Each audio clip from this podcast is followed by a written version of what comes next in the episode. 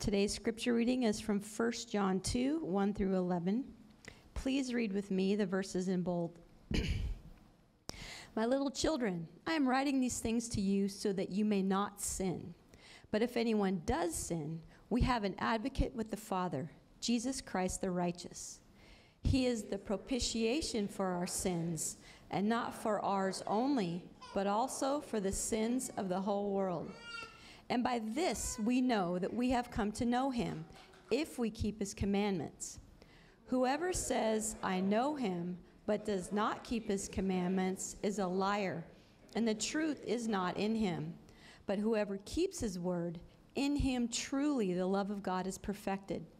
By this we may know that we are in him.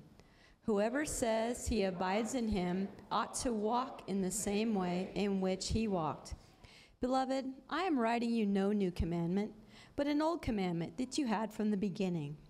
The old commandment is the word that you have heard. At the same time, it is a new commandment that I am writing to you, which is true in him and in you, because the darkness is passing away and the true light is already shining. Whoever says he is in the light and hates his brother is still in darkness. Whoever loves his brother abides in the light, and in him there is no cause for stumbling. But whoever hates his brother is in the darkness and walks in the darkness and does not know where he is going, because the darkness has blinded his eyes. This is the word of the Lord.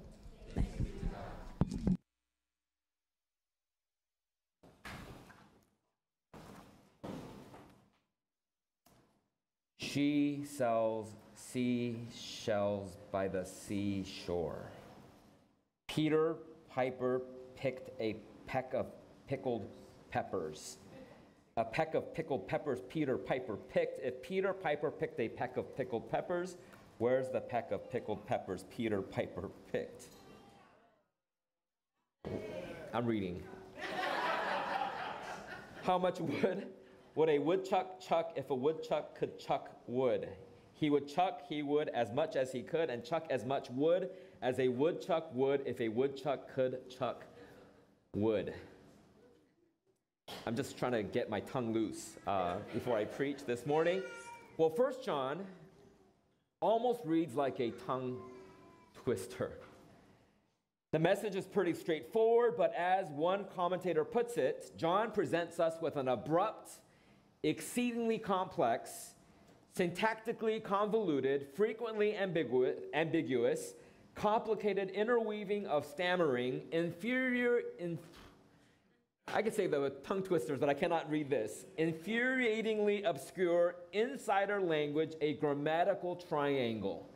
And you get the sense when you read through the book of First John, it sounds like a tongue twister. When you read through the first chapter, you wonder what is the which in which John is referring to? And who is the we? And what does we have to say about which? And to you, we wonder whether we have stumbled upon a Dr. Seuss book. In 1 John chapter 2 verse 7 through 11, it sounds like a Dr. Seuss book. Beloved, I'm writing to you no new command, but an old command that you have heard from the beginning. The old commandment is the word which you have heard at the same time, it is a new command that I'm writing to you, which is true in him and in you, because the darkness is passing away and the true light is already shining. Whoever says he is in the light and hates his brother is still in darkness, and whoever loves his brother abides in the light, and in him there is no cause for stumbling. But whoever hates his brother is in the darkness and walks in the darkness and does not know where he is going because the darkness has blinded his eyes. You, I mean, you guys get what I'm saying. It's a, a tongue twister to say the least. We are in the second installment of a series in the letters of John. That's 1st, 2nd, and 3rd John that we're calling For the Love of God, Community, and the World. It's a short letter written by the Apostle John, one of the disciples of Jesus. Again, here at the end of John's life, he writes this, who was an eyewitness to the life and ministry of Jesus. And we're, we're told we're getting a firsthand account of Jesus and his claims that he was more than just a good person a good teacher, or even a prophet sent by God. That he is who he claimed to be, the Son of God, the one who had existed from eternity past. Last week, we looked at Jesus' claim to be the light of the world, and John's main burden in this epistle is the character of God. And so he begins his letter by, by exhorting to us who God is, the nature, the character of who God is, that God is light, and in him there is no darkness at all. This is the foundation of the letter. This is the thesis of the letter, rooted in Old Testament theology that God is light, and in him there is no darkness at all. We'll be exploring this over the next three months, not just who Jesus claimed to be, but to also uncover what this means for us. It's all in the structure and the messaging of First John, of this particular letter. Again, I mentioned last week the three cardinal tests for whether we know or not. John says, We know by these three test. And again, the word know, right, to know, is a word repeated often in this short letter.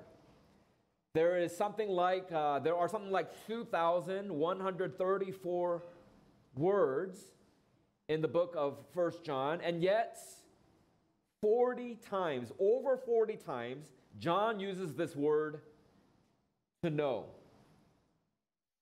And again, it's not a just know something intellectually like E equals MC squared. I know that. Or Sacramento is the capital of California. Or 5,280 feet make a mile.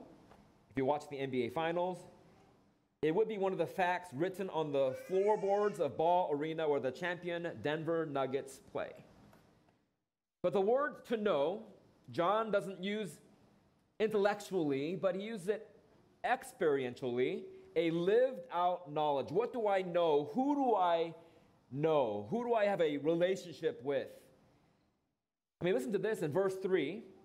John writes these words, and by this we know, right? Again, a Dr. Seuss book.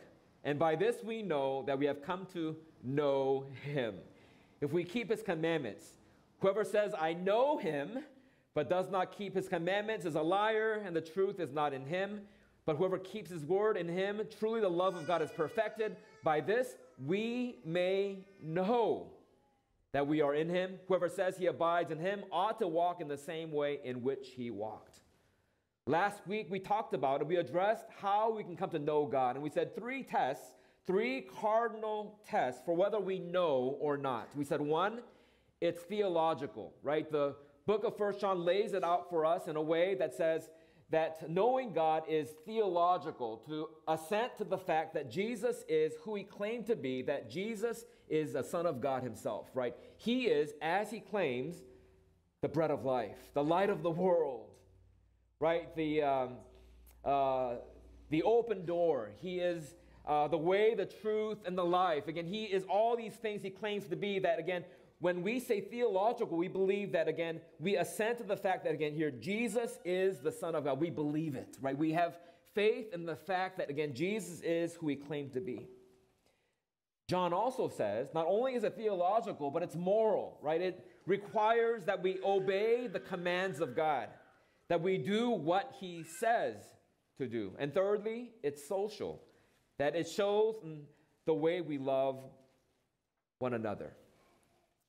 So, with all that being said, in 1 John chapter 2, John starts this chapter with these words My little children. It's not derogatory, it's a term of endearment, my beloved. My little children, I write these things to you. And I love how simply John says this. He says, that you may not sin. I don't know about you, but it's not that easy. Uh, sin. Each week during a portion of our service, we confess our sins to God like we did with uh, Elder Calvin Tarver this morning. Now, it may seem like a strange thing to do to confess sin, like a relic of the ancient past, an outdated practice, unnecessary and irrelevant. To some, to consider ourselves sinners in need of forgiveness might be offensive or repulsive, since most of us are pretty good, sincere people. Perhaps it's toxic to believe that we are innately undeserving or flawed or wicked or wrong or unacceptable. Surely thinking of ourselves this way can be harmful to our self worth and certainly to our mental health. And still others, there is a belief that sin is, made, is a made up concept, a myth, and should be ditched altogether. A concept that's merely, uh, that's entirely man made by an institution, it, uh, institution that determines what is right and what is wrong, perhaps to control people with fear and shame. But is this why we do it? Is this why we confess our sins each week? I think there's much more to it, and there's much more to what sin is and why we do what we do in church. The confession of sin, to me, is an invitation to honesty honesty with God, honesty with each other, and honesty with ourselves, because each and every one of us knows in our moments of deepest honesty that not only is the word, not only is the world, uh, not only is the world not as it should be, but neither are or you or I.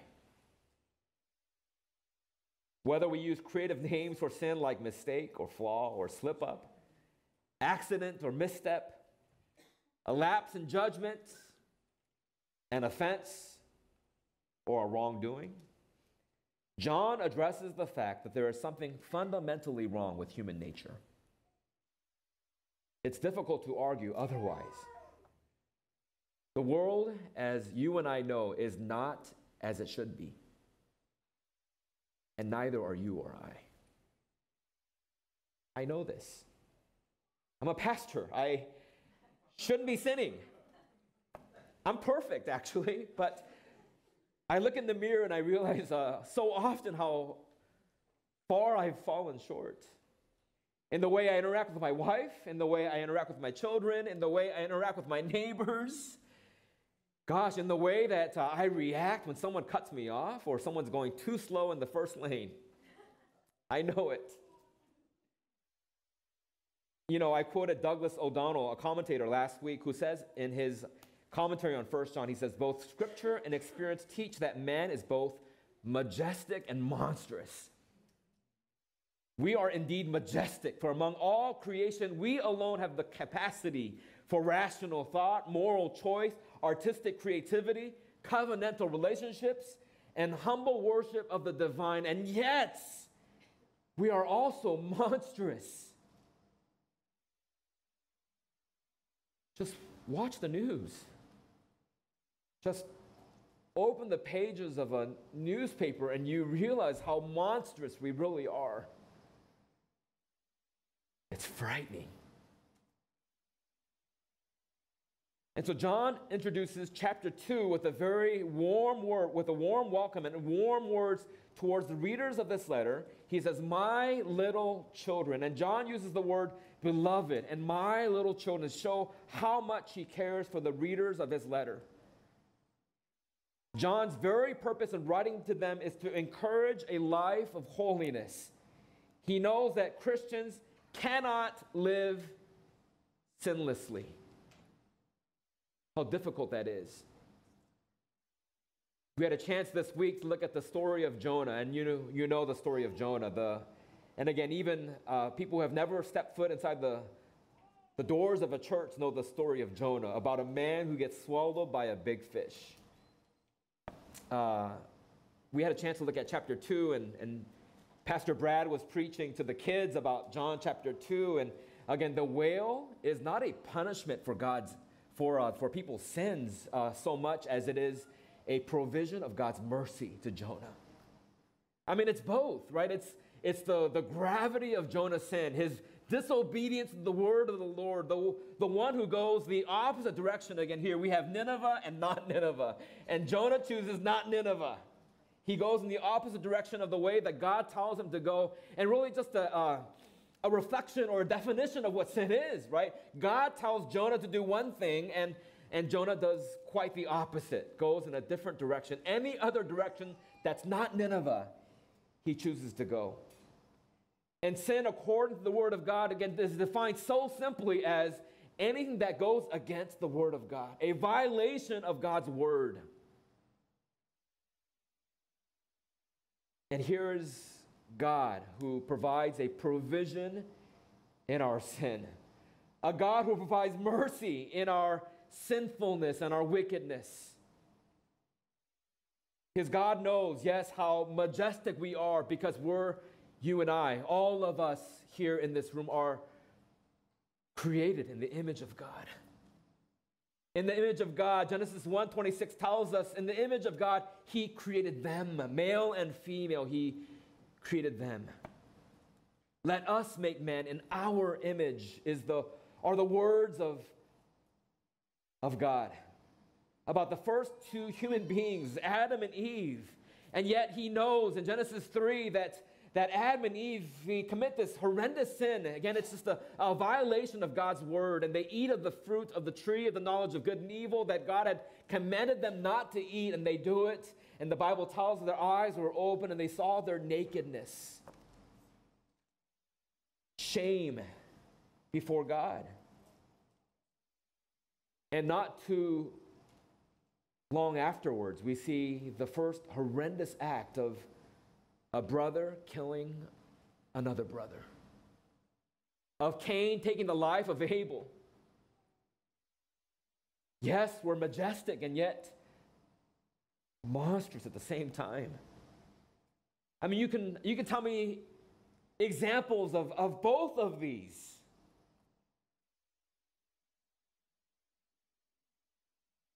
And knowing this, John introduces chapter 2 by saying, My little children.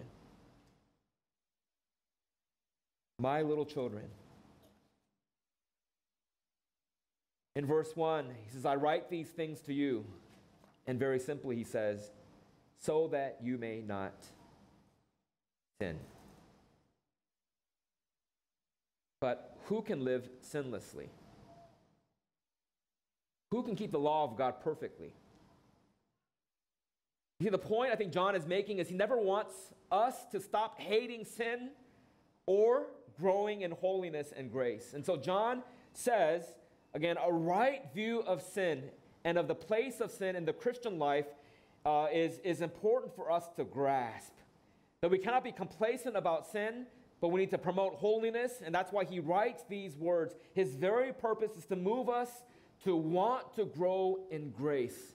For you see, in First John and all the way back to the Old Testament, the law was never given to us so that we would have a checklist of things that we don't do and a list of things that we do.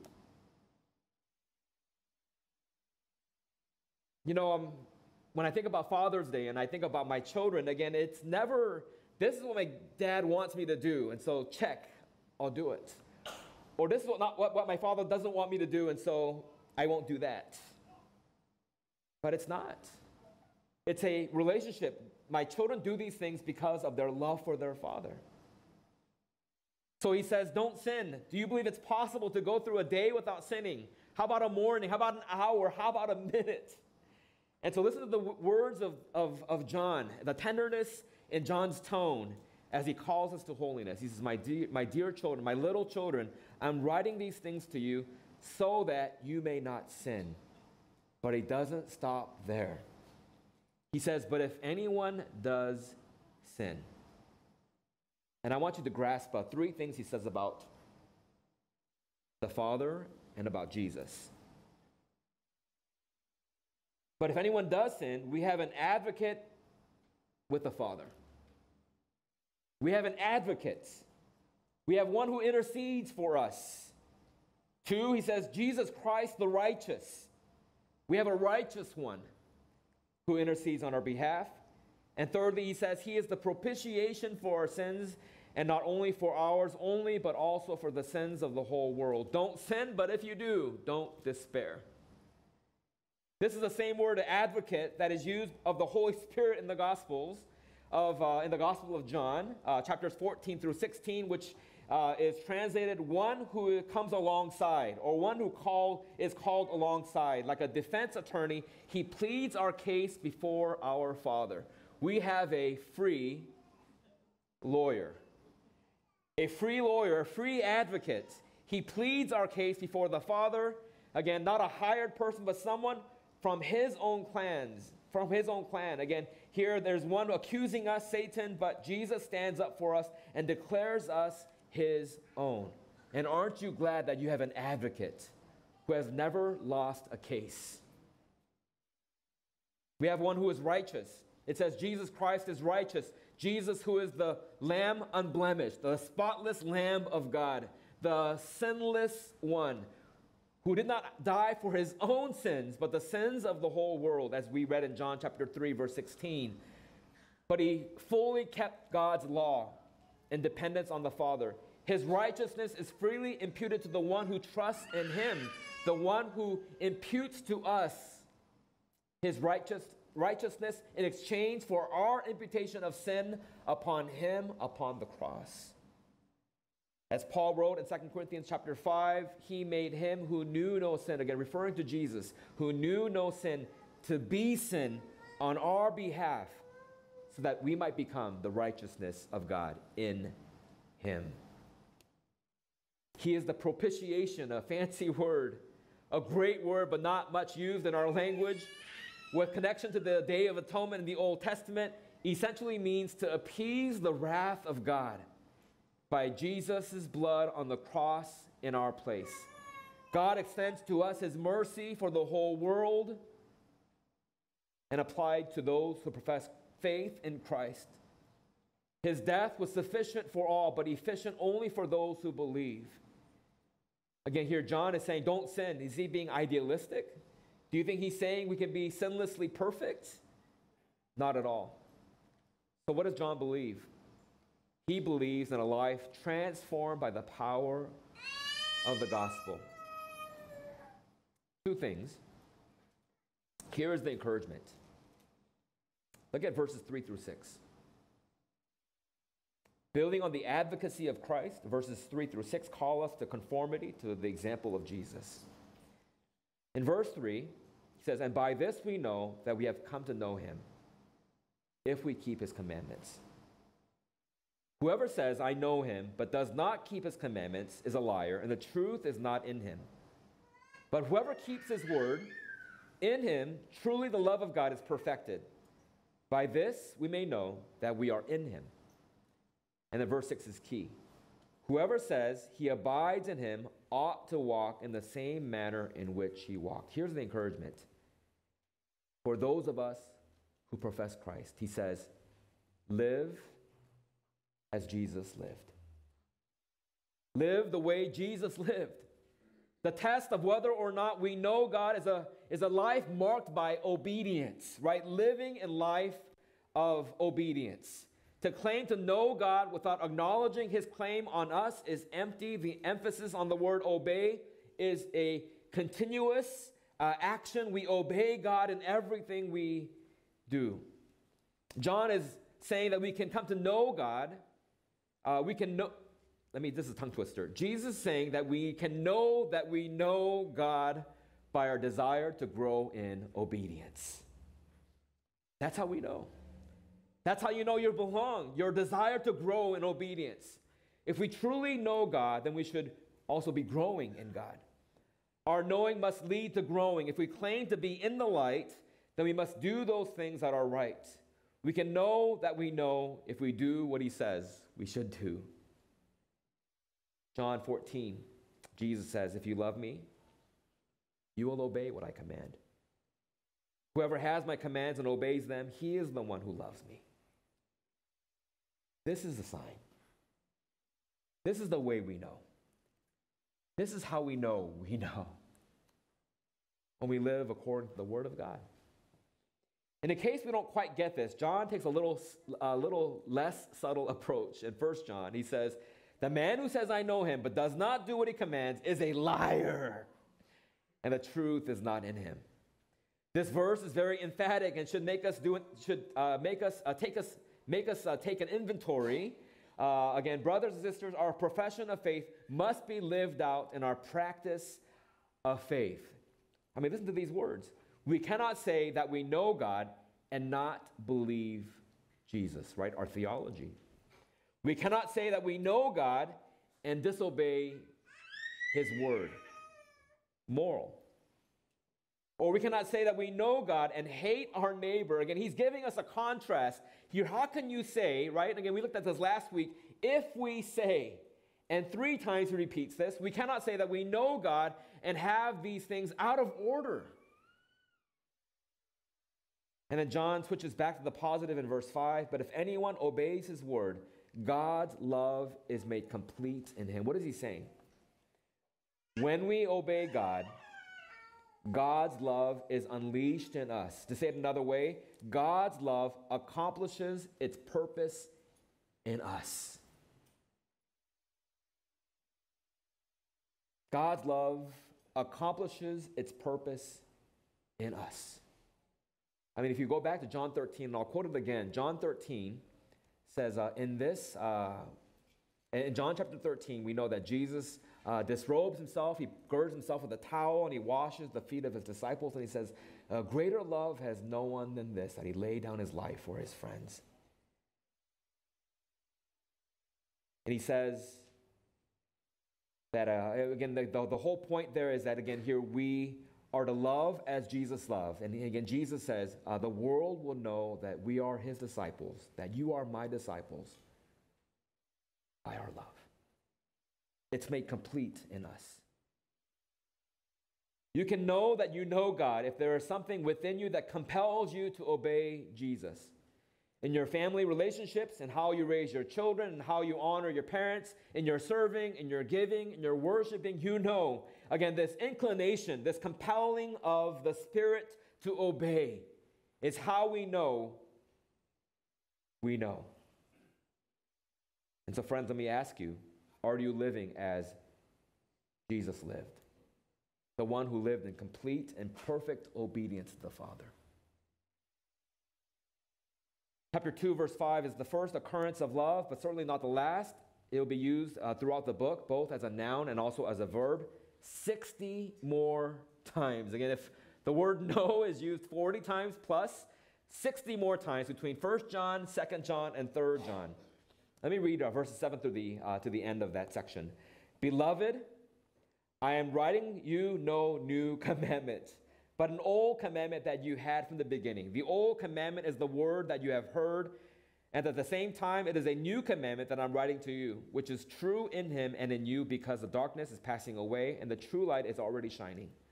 Whoever says he is in the light and hates his brother is still in darkness. Whoever loves his brother abides in the light, and in him there is no cause for stumbling. But whoever hates his brother is in the darkness and walks in the darkness and does not know where he is going because the darkness has blinded his eyes. What is, what is, what is John saying?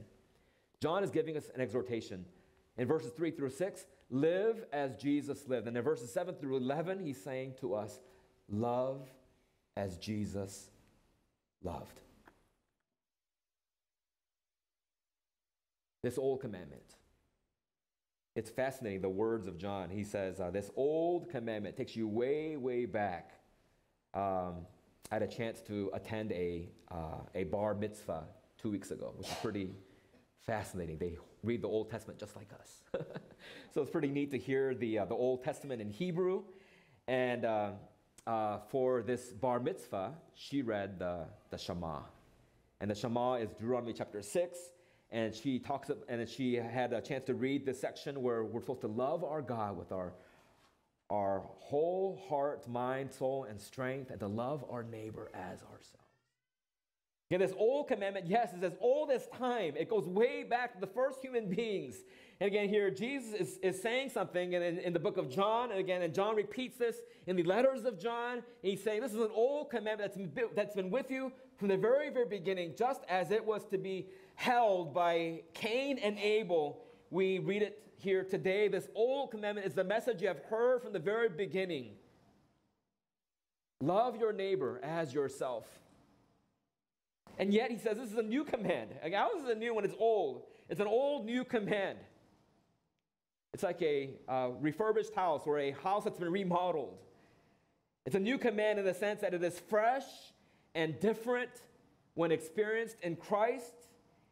And again, Matthew chapter 5, verses 43 and 44 says, You have heard that it was said, Love your neighbor and hate your enemy, but I tell you, love your enemies and pray for those who persecute you. Jesus himself called his command to love one another new in John chapter 13, verse 34. He says, A new command. Again, here, Jesus uh, playing on words. It's not a new, it's an old command, but he says, A new command I give you love one another. And here, where, where the part, where's the part that's new? He says, Love one another. And this is the part that gets us every time as I have loved you. It's not just a love for one another, it's getting along with one another, but it's a love that Jesus he exemplifies for us in John 13 as he washes the feet of his disciples and says, "A new command I give you." It's not the loving one another, but it's the way I have loved you. So you must, he says, love one another. And again, I love what Jesus does. He models for us how we should love others sacrificially and abundantly and generously. And when others persecute you, you love them. When your enemies hate you, you love them. It's a model that's contradictory to the way that we see our, our nation doing and how we are to love one another. We are to love as Christ loved us. And so John finishes that section by quoting the words of Jesus By this, all men will know that you are my disciples if you love one another. Are you a follower of Jesus this morning? According to 1 John, there are three tests. Do you pass the theological? And the moral and the social test.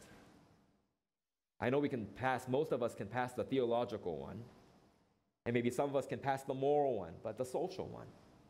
Given in verses 7 through 11, the result of this final test are obvious to all. It's the one that is evident to all. As obvious as the difference between light and darkness. Let me quote one commentator here. He, he, he finishes this thought of uh, verses 7 through 11 with these words he says, Are you living in darkness? Are you controlled by the, uh, the unholy habits of hatred? Are you envious, arrogant, rude, irritable, resentful, and insistent on your own way? Do you rejoice when others stumble? Or are you living in the light? Does the love of Christ compel you to love others? Are you kind and patient with everyone? Have you forgiven those who have trespassed against you? Do you serve the least of these, my brothers, as you would Jesus himself? Do you bear all things, believe all things, hope all things, endure all things? And Jesus says, I am the example. I never ask you to do something. Ladybug.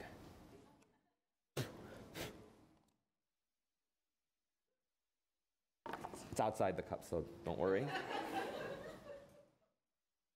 Apologize for getting us off track a little bit. Um, Jesus never asks us to do something that he would never do himself.